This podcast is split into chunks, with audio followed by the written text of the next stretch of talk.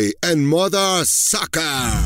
Sí, nada más déjame corregirte, no es la selección mexicana, es la selección de la Liga MX. Fíjate que yo el otro día traía la, la idea de, de que este partido estaba ad hoc, a modo, para que llamaran al, al Chicharito, para, para que justamente fuera un imán de taquilla. Yo estoy totalmente desesperanzado con el ciclo que está empezando eh, la selección mexicana. Hay quien piensa que si México pierde el partido contra Estados Unidos este amistoso, la cabeza de Diego Coca debe eh, estar en Qué el- locura, ¿no? Todo está mal planeado. Ahora, también Diego Coca, ayer hace una declaración de, ay, mano, también ayúdate. Porque Coca, esa declaración que hizo de Chicharito, lo hace porque quiere ser políticamente correcto, Claro. quiere encantar a todo el mundo.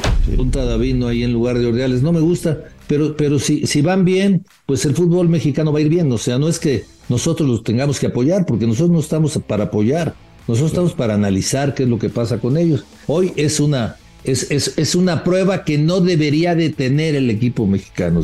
Tengo la pesadilla de que Estados Unidos va a ser primero campeón del mundo que México. No, cuando vengas a México, quieres, chorizo, me eches un grito, ¿eh?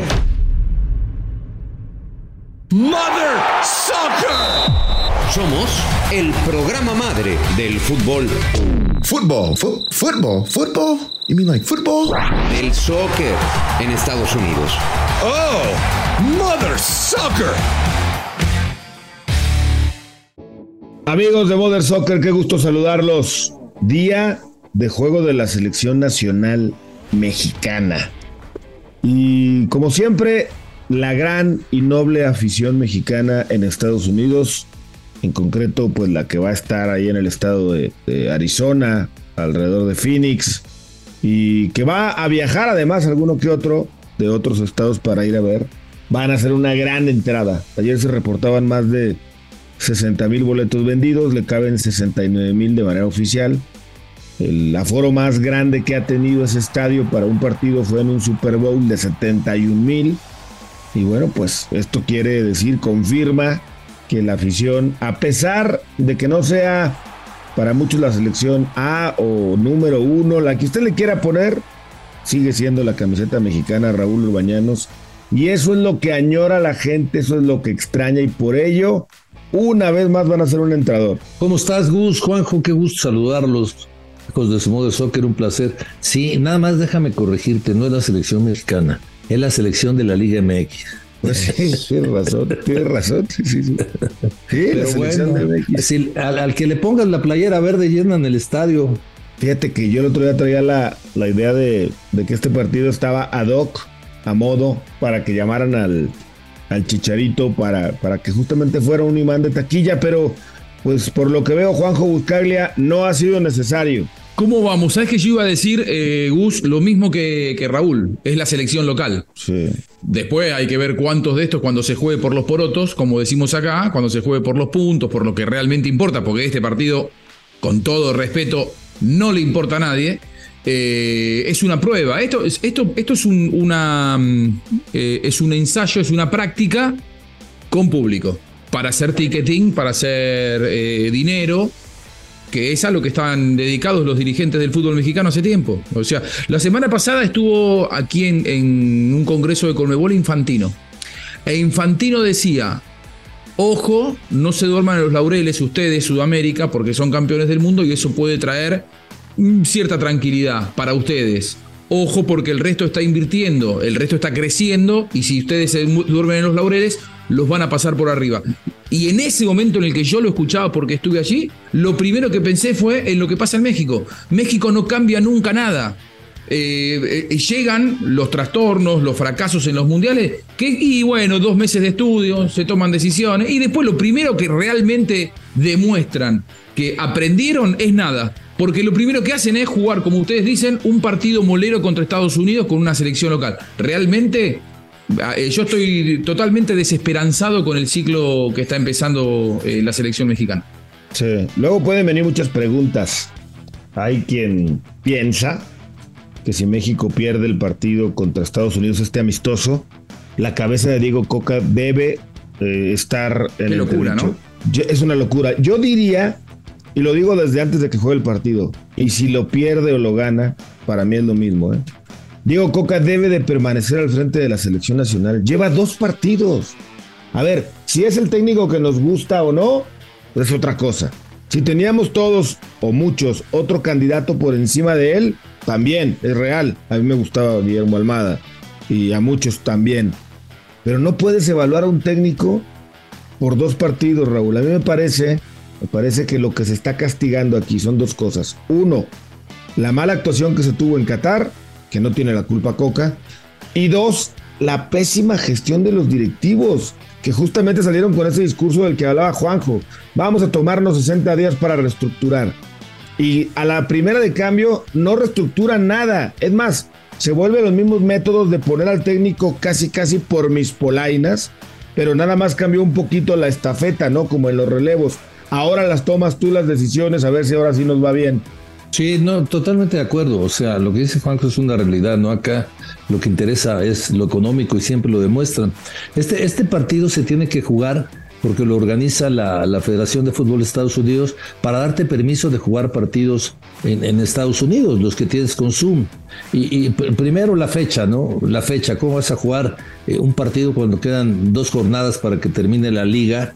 Ya armar el equipo fue un desastre, o sea, eh, Coca tuvo que negociar, el, señor Ares de Parga también, este, a ver, yo voy a amar tantos de tu equipo, no te los presto, te presto dos, a ti te presto uno. Entonces realmente es un partido que, que, que, yo estoy de acuerdo con Juanjo, que no debería interesar a nadie. Pero aquí el problema es que no protegen al técnico, porque si pierdes este partido que no debería interesar a nadie, al que se le van a ir esa coca.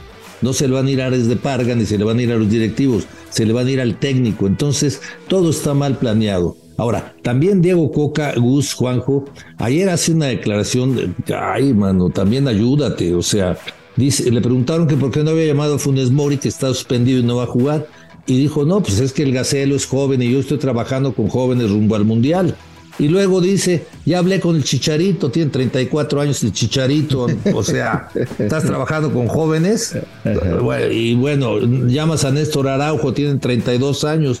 También las declaraciones tienen que ser muy cuidadosas en este momento. La situación que vive el, fútbol mexicano y, la selección mexicana está muy, pero muy, en un hilo muy delgadito. La gente no quiere saber nada. Allá Gustavo, Juanjo van porque viven en Estados Unidos. Si fuera de aquí en México, bueno, nada más te digo, lo tendría que sacar de la Azteca para empezar. ¿Se llenaría la Azteca? No, para nada. La gente, el partido que jugaron, eh, que, fue obligatorio, tuvieron una buena entrada, 60 mil personas, Juanjo, pero regalaron más de 30 mil boletos. ¿eh? Mm, eh, a mí me hace acordar mucho a lo que pasaba hasta, hasta hace no tanto con la selección argentina, y te estoy hablando por ahí no de la última eliminatoria, sino de la anterior, la de Rusia 2018. Argentina no jugaba en Buenos Aires porque al Estadio Monumental de River iban 20.000 personas. La gente estaba totalmente eh, alejada de la selección. ¿Qué cambió en el medio? Y cambió una Copa América. Digo, los títulos hacen que la gente vuelva a identificarse. Y la verdad es que por este camino eh, cuáles son los títulos que puede llegar a, para reconquistar al público que vive en México, porque eh, eh, está claro que, la, coyuntura del que vive fuera de México hace que sea distinto el apego o no a la selección. Pero digo, de los que viven en México, es volver a conquistarlo, imagino, con un título. Y bueno, te queda la Copa América del año que viene, que no va a ser sencillo, que la gane México. Bueno, tenés la Copa Oro, y después el Mundial. Y, la verdad es que por cómo está la tendencia, por lo mal que se están haciendo las cosas dentro de la federación con la selección, yo coincido, a mí también me gustaba Almada, eh, Gustavo para, para llegar a la selección. Eh, no sé, yo lo veo crecer más sigo viendo que Estados Unidos, que tuvo sus problemas, y Canadá, eh, siguen haciendo cosas más inteligentes y que sobre todo piensan en fútbol a la hora de tomar decisiones. Yo sigo viendo en México que a la hora de tomar decisiones se piensa en marketing, se piensa en negocios y no se piensa en fútbol. Y el problema es que Coca hace lo mismo, porque Coca, esa declaración que hizo de Chicharito, lo hace porque quiere ser políticamente correcto, quiere encantar a todo el mundo.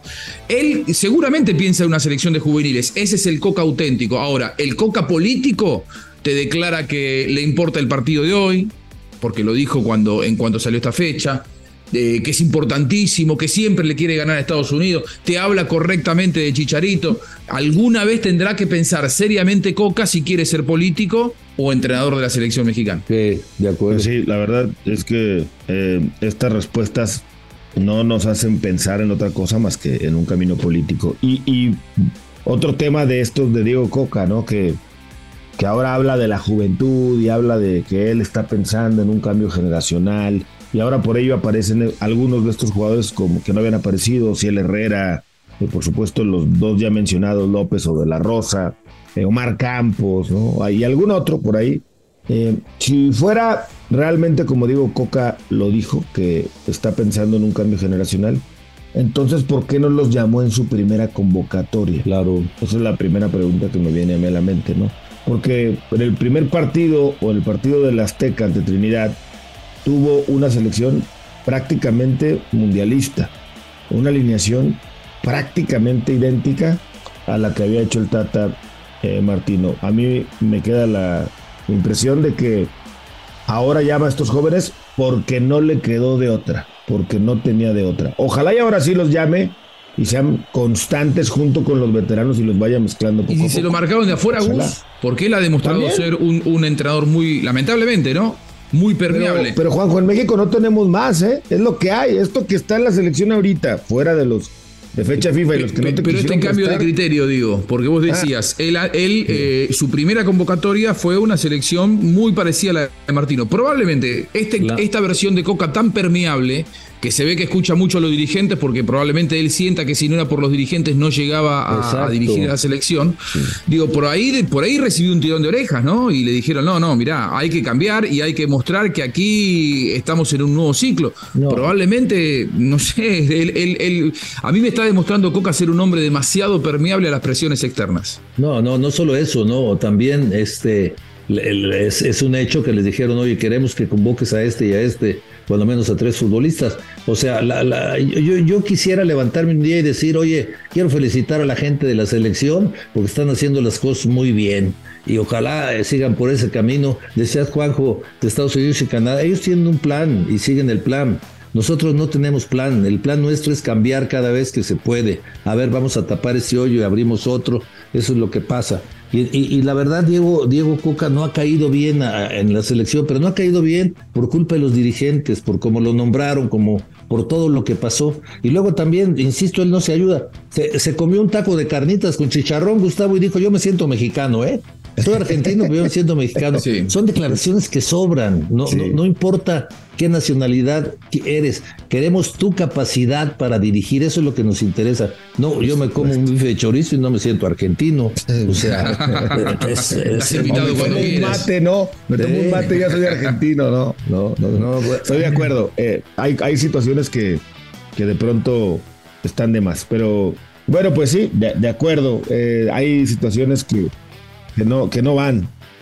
¿Sabes lo que yo siento? Que Coca se levanta todas las mañanas, se mira al espejo y se pellizca a ver si realmente es el técnico de la selección mexicana, porque ni él lo debe poder creer que es el técnico de la selección mexicana. Con todo respeto, ¿eh?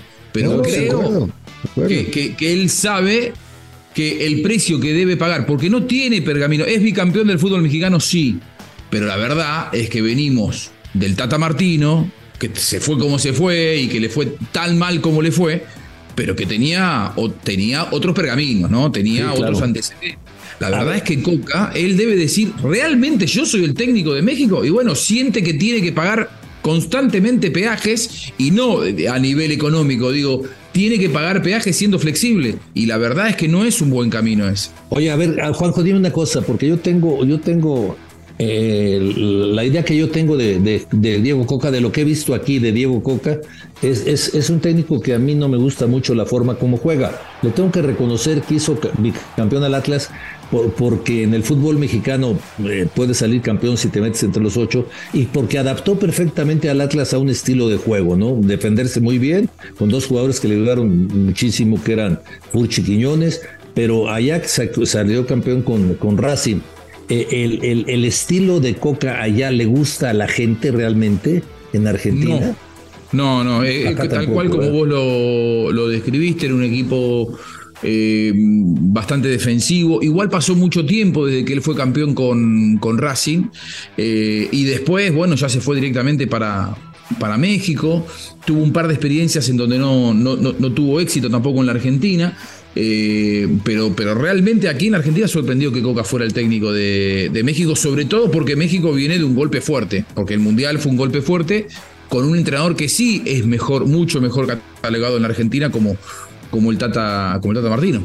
Sí, acá pues todavía estamos sorprendidos, Juanjo, no, no es prácticamente lo mismo. Oye, y de, de lo de este partido, qué irrelevante es, ¿no? El partido por sí, pues no, no tiene ninguna importancia, el interés probablemente de ver. No es un partido oficial directamente. No, no, no, no, no, Al no, ser en fecha FIFA no es partido oficial, no cuentan los números. Te digo, lo interesante que yo le puedo ver es ver a algunos jugadores con la camiseta de la selección, ¿no? Que no, que no han estado a ver cómo les va, pero a mí me sorprende realmente la gran respuesta de esta gran y noble afición que otra vez va a ser una. A ver, Gus, dime, dime, dime alguno que tengas mucho interés en ver con la playera de la selección. Eh, Aldo Rocha. No, Gus tiene 31 años, está pasando por su peor ah, De los jóvenes, Omar Campos, Ociel Herrera. Ese sí, ese te lo acepto. Esos dos, ¿no? Creo que son de lo... pero, pero párale de contar. Sí. O sea, Eric Sánchez y Chávez ya los vimos. Sí. Sí. Pues, eh, de la Rosa, pues por, por, más que ande bien, pues tiene a pues Jiménez, tiene a Henry, tiene hasta Raúl, ¿no? Y ya dijo, ya dijo Coca que hasta, que hasta Chicharito. Bueno, vamos a escuchar lo que dijo justamente Diego Coca, el técnico de la selección mexicana previo a este partido. No, lógicamente es un partido muy importante, un partido muy importante porque, por el rival, por la rivalidad histórica que hay con Estados Unidos y es el rival fuerte de la zona. Estamos de acuerdo que es un momento complicado, estamos en la Liga MX disputando los últimos partidos donde todos los equipos están jugando por algo. Y por eso encaramos este partido de la mejor manera, siendo inteligentes, siendo políticos y tratando de entender del mensaje que estamos manejando, que la selección es de todos y que queremos lo mejor para todos, que esto es un proceso. Y esto es de mejora poco a poco y con el tiempo y con paciencia, que se ha perdido muchísimo. Yo confío en el proceso, confío en que estamos haciendo cada día, cada entrenamiento y cada partido las cosas mejor. Eh, hemos citado 34 jugadores en la, primera convocatoria. En esta convocatoria hay siete nuevos más. Estamos mirando a todos, estamos mandando el mensaje de que todos los mexicanos que, que estén destacando tienen las puertas abiertas de la selección y también con la gente, que sienta la gente que estamos trabajando, que estamos trabajando con seriedad, que estamos aprovechando cada momento, que estamos tratando de traer a todos los que veamos y dándole el mensaje a los jugadores que necesitamos poner a la selección al máximo nivel y para eso necesitamos que cada uno de ellos esté a su máximo nivel. Celebro esta, esta declaración, Gus, eh, Raúl, porque por primera vez lo escucho hablar abiertamente de que el partido no le interesa porque dice tenemos que encarar este partido, sí, con la importancia que tiene Estados Unidos, el rival fuerte de la zona, pero siendo políticos eh, inteligentes y dar un mensaje de que la selección es prioridad para todos los jugadores y que hay que reconstruirla. Bueno, ese es el trabajo que, está haciendo Coca. No le importa el partido, pero está haciendo político. Pero por lo menos reconoces. Te digo una cosa, te digo una cosa, Juanjo, eh, Gus, les digo una cosa, este, sí. Eh, en la declaración también estoy de acuerdo con Juanjo, ¿no? Ahí nos, nos, habla de todo lo que ha pasado en torno a este partido. yo, quisiera que a Diego Coca le fuera bien. O sea, aunque no, me gusta cómo dirige, no me gusta su estilo, no me gusta que sea presidente de la, de la, de la, este, de la Comisión de Selecciones eh, de Ares de Parga. Ah, por cierto, apunta, apunta a Davino ahí, Gus. Sí. En lugar de Ordeales. Sí, sí, sí, Apunta a Davino ahí en lugar de Ordeales. No me gusta, pero, pero si, si van bien, pues el fútbol mexicano va a ir bien. O sea, no es que nosotros los tengamos que apoyar, porque nosotros no estamos para apoyar, nosotros estamos para analizar qué es lo que pasa con ellos. Pero sabemos que si le va bien, pues todo el mundo va a estar contento. Pero si siguen haciendo las cosas así, va a ser difícil que esté bien. Hoy es una, es, es, es una prueba que no debería de tener el equipo mexicano. O sea, hoy te tienes que presentar a un examen que no deberías de haber presentado, así de fácil. así es. Nosotros somos responsables, hablo nosotros como medios de comunicación, a lo mejor de, de generar un entorno, pero, pero luego escucho directivos o te llaman directivos y te dicen, es que ustedes son el culpable de que la selección ande mal. No, papá, no te equivoques. Pero de eso son responsables los, el cuerpo técnico, los directivos y sobre todo los jugadores. Nosotros nada más analizamos un entorno. Sí podemos influir con nuestra opinión, pero pues para eso nos pagan en nuestros medios. para dar una opinión, un análisis. Y en algo tiene mucha razón Diego Coca, que acaba de decir en esta declaración que escuchamos. Hay que tener paciencia. En eso estoy totalmente de acuerdo. Pero aquí no hay Insisto, lo dije hace rato. No es el elegido popular, no es el que la mayoría de nosotros, y hablo a nivel México, queríamos, pero es el técnico de la selección. Y para que se puedan ver resultados hay que dejar trabajar, punto. Sí, está- está- estamos de acuerdo. Eh, cuando Scaloni, y, cito el caso de Scaloni porque es un, es un caso emblemático de éxito, porque terminó siendo campeón del mundo y llegó a la selección argentina en un contexto muy parecido al de, al de Coca, criticado por todo el mundo. Cuando Scaloni le dan la selección después del Mundial de Rusia, que había sido un tremendo fracaso, situaciones muy, muy semejantes, ¿eh? Que fue un Argentina interinato, ¿no? Primero. Claro, el primero fue un interinato que duró hasta la Copa América 2019, es decir, fue un interinato primero de seis meses después de un año. eh, pero después del 2019 le terminan dando la selección de manera definitiva. Pero lo primero que hace Scaloni es. eh, eso es lo que a mí me desalienta un poco de la era Coca y, y- y quiero marcar esa diferencia. Porque hasta aquí hemos hablado de decisiones que se toman alrededor de la selección mexicana. Hablábamos del negocio de parte de los dirigentes, de hacer partidos moleros. Y eh, Coca siendo político. Alguna vez tomemos decisiones pensando en fútbol, no en política, no en negocio. Eh, Scaloni, su primera gran decisión, y creo que ahí hay una gran diferencia, cuando a él le, dan la selección definitiva luego de la Copa América 2019, eh, él, se toma un avión, se va a entrevistar con Messi y le dice, mirá, eh, para agarrar la selección tengo que hacer un recambio profundo y muchos de los muchachos que van a salir son tus amigos.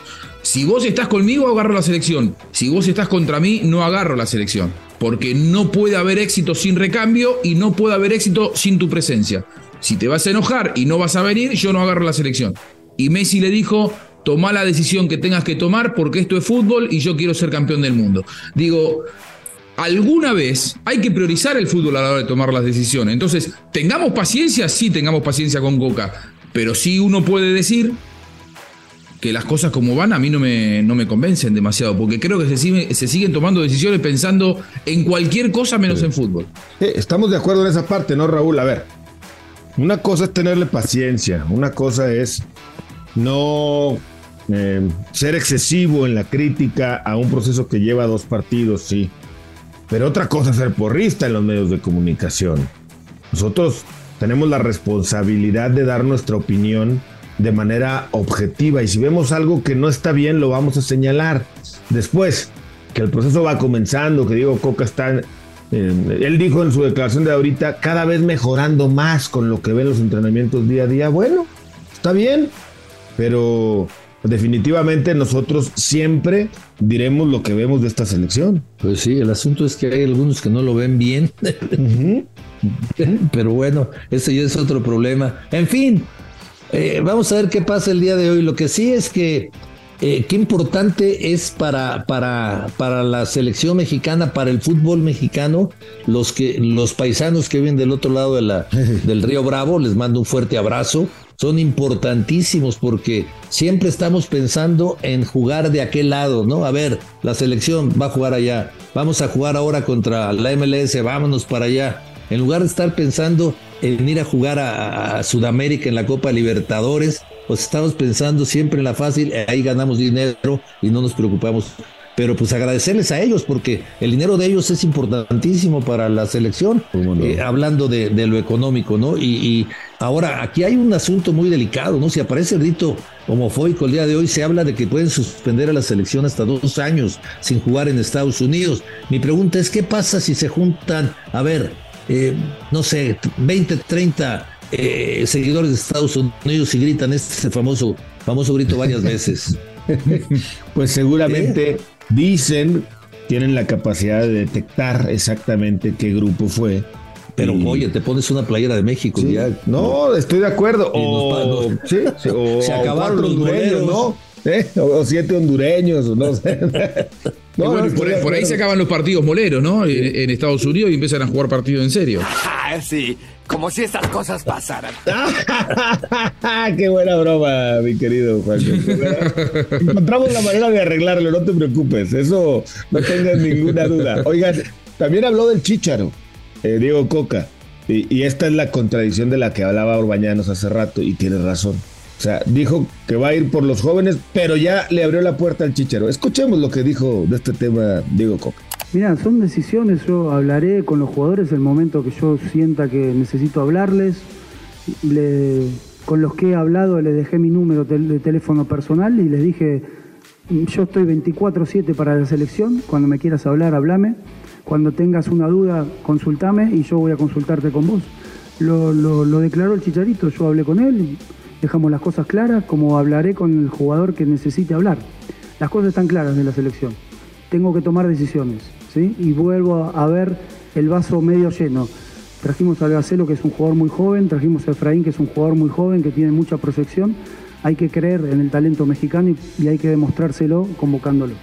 Ahí está lo que hablabas, Raúl, de Javier Hernández. el tema de Chicharo, pues por más que ande muy bien eh, la rompa, ojalá y así sea, yo lo deseo de todo corazón, su Chicha Liver, pues creo que el rol de Javier en México en la selección ya tendría que ser un rol secundario. Y no sé si Javier, o no sé qué tan dispuesto llegue a estar Javier en ser eh, no tan protagónico como lo había sido hasta antes de Rusia. Yo quiero pensar que después de haber estado vetado de la selección, pues si le ofrecen volver, yo diría, pues como sea, ¿no? Lo que me ofrezcan, aunque sea unos minutos, ¿no? Pues sí, pues, digo, la verdad el Chicharo no tiene culpa. Ahora, para este partido, eh, eh, también, eh, porque ya platicó con él, ya habló con él, ¿por qué no lo convocó? Porque el Chicharo le dijo que no estaba para este partido todavía. ¿Lo va a convocar más adelante? Sí lo va a convocar. A Funes Mori no lo va a convocar. ¿Por qué? Porque él en ese aspecto sabe que Funes Mori al convocarlo puede ser un motivo de rechazo de la afición y al convocar al Chicharo sabe que se puede ganar a la afición. Entonces, todo esto va encaminado por ahí, ¿no? Y finalmente... O sea, más política. Sí. Más política. Fíjate que hace rato se me olvidó comentarte de los que tengo muchas ganas de ver en la selección. Es, en, partidos más, más importantes es, es a Julián Araujo, ¿eh? Sí, sí que por cierto no ha tomado el rol protagónico que todos esperaríamos, ¿no? Iba a tomar en el Barcelona, ha estado en el Barcelona B, por eso lo prestaron y pues es una buena, una buena vitrina también para él. La alineación de México, ahí les va, a ver qué opinan. La posible alineación que por cierto nos mandó el buen Rubén Rodríguez. Carlos Acevedo en la portería. Eh, en la defensa, bueno, me los mandaron todos desordenados, pero ahorita los acomodamos. Eh, Julián Araujo, el lateral derecho. Después eh, Néstor Araujo, Víctor Guzmán y, e Israel Reyes de tres centrales. Gallardo como carrilero por izquierda. En medio campo, Eric Sánchez y Luis Chávez. Adelante, Antuna, Vega y De La Rosa. ¿Qué les parece? No está mal. Habrá que verlos ya en la cancha, ¿no? Estamos hablando de gente de mucha experiencia, Raúl. Araujo, Gallardo, para cobijar a Julian Araujo o a Julián Araujo con el Toro Guzmán a Israel Reyes, que ya tiene también experiencia, aunque no, no en selección. Chávez en medio campo, el mejor de México en el Mundial, acompañando al chiquito a Eric Sánchez. Antuna, mundialista, Vega, mundialista, y de la Rosa sería el juvenil. Me parece una buena mezcla, ¿no? De, juventud y experiencia. Te, demuestra claramente que, que Coca lo que no quiere es perder. Eh, este partido por lo, todo lo que vos dijiste del arranque, que él también siente que en este partido tiene pocas conclusiones para sacar y muchísimo para perder, porque no es la selección A, pero si pierde se lo va a tomar como la selección A. Si gana se va a decir, bueno, no, no, cambia demasiado porque, porque no, en definitiva no es el seleccionado que nos va a presentar. Yo estoy seguro que si hay alguien a quien le molesta más que a nosotros este partido es al propio Coca.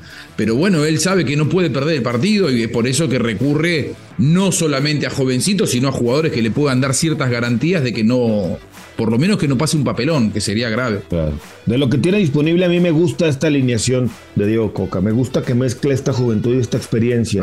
Solamente me vuelvo a hacer la misma pregunta ingenua de hace rato. ¿Y por qué, si esta va a ser la idea de Diego Coca, no lo hizo desde el primero? y el segundo partido que ya tuvo. ¿Por qué no mezcló desde ahí? ¿Por qué no nos mostró que sí le iba a dar oportunidad a varios jóvenes? Esa es la única duda que tengo. Y estoy seguro Raúl, Juanjo, que en futuras convocatorias va a volver a tener que mezclar de esta manera, porque se juega el 15 en Las Vegas el, la semifinal. Si se pasa o no, se juega el partido por el primero o tercer lugar en 3, 4 días. Después, en 10 días arranca la Copa Oro. Entonces, va a ser imposible que tenga una convocatoria de 40 días. Entonces va a tener que llamar a 40, 45 jugadores y hacer dos selecciones mezcladas entre juventud y experiencia, ¿no, Raúl? Sí, bueno, lo, que viene, lo que viene, pues va a tener tiempo para armarlo, ¿no? Yo creo que la piedra en el zapato para él es este partido, este partido en la noche y, él sabe lo que está jugando que no se debería de jugar, ¿no? Pero pues se lo está jugando. Ahora, la selección de Estados Unidos, pues tampoco tiene, tampoco tiene jugadores europeos. Sí tiene mundialistas, Gustavo. Tiene mundialistas, pero tampoco tiene jugadores europeos. Ah, me salté algo. Fíjate que algo que hace inteligente Coca, que no hizo Martino, es colocar a Eric Sánchez y a Luis Chávez juntos. O sea, cuando tú, cuando tú eh, reúnes jugadores para una selección y es la primera vez que juegan, poner a, jugadores del mismo equipo en medio campo, por decirte algo, pues es, es, es, inteligente. Y esto hay que reconocérselo a Coca. Dijo, mira, por lo pronto en el medio campo pongo estos dos que son garantía. Y del otro lado, pues ignoro a quién vaya a poner el técnico, el nuevo técnico de Estados Unidos. ¿eh? Hudson, que sigue siendo interino, dicen en Estados Unidos. A mí ya me está sonando la historia como la de. como, como la de la de Argentina, ¿no? Muy similar. Que es un interinato que mientras investigamos es, era auxiliar, ¿no? Igualito eh, que Scaloni y pues ahí me parece Scaloni con experiencia juvenil, este cuate, o en selecciones juveniles, este cuate también. Pero bueno, dicen que van por un peso pesado. Yo pregunto, ¿y si este señor termina ganando el Final Four, no será que también lo van a dejar para la Copa, para la Copa eh, Oro? Lo que queda claro aquí con Estados Unidos, Raúl Juanjo, es ellos tienen un proyecto y el proyecto sigue independientemente de quién sea el técnico. Y eso está bien interesante, porque lo están manejando como equipo de fútbol. En un equipo de fútbol, en los grandes equipos de fútbol de Europa, el director deportivo arma equipos y contrata jugadores con base en las necesidades y los perfiles para su institución, no para el técnico. Aquí en Estados Unidos están haciendo algo similar. El proyecto continúa, el proyecto está claro, dijo Brandon Vázquez. A mí vinieron y me enseñaron el proyecto de Estados Unidos y me encantó. El de México ni siquiera me lo presentaron. ¿Sabes por qué, querido Brandon Vázquez? Porque en México no hay proyecto. Porque en México los directivos ni siquiera saben verdaderamente cuál es el camino que se está siguiendo. Ahora, les digo, una cosa, es, es, más fácil trabajar en Estados Unidos. ¿Por qué? Porque tú en Estados Unidos, si trabajas con tu selección, vamos suponiendo que hoy México le gane a Estados Unidos, que ojalá, ojalá fuera así, que México gane el partido. Eh, bueno, pues mañana la nota va a aparecer abajo de donde diga ganaron los Dodgers a los Mets, o sea, perdió México, ganó México a Estados Unidos. Pero, no va a cambiar nada. No, allá, allá no, allá puedes trabajar, ¿por qué? Porque el fútbol todavía no tiene esta presión el técnico como para decir, oye, perdimos con México, vamos a correrlo. No, a nivel, a nivel eh, global en Estados Unidos les interesan más los Dodgers, los Yankees, los Lakers, o sea, todavía hay mucho más interés y ahorita está jugando ya los playoffs o son play-ins, me parece, del no, ya, playoffs de la NBA, sí, ya. Pues sí, entonces. Ya pasaron el play-in, sí.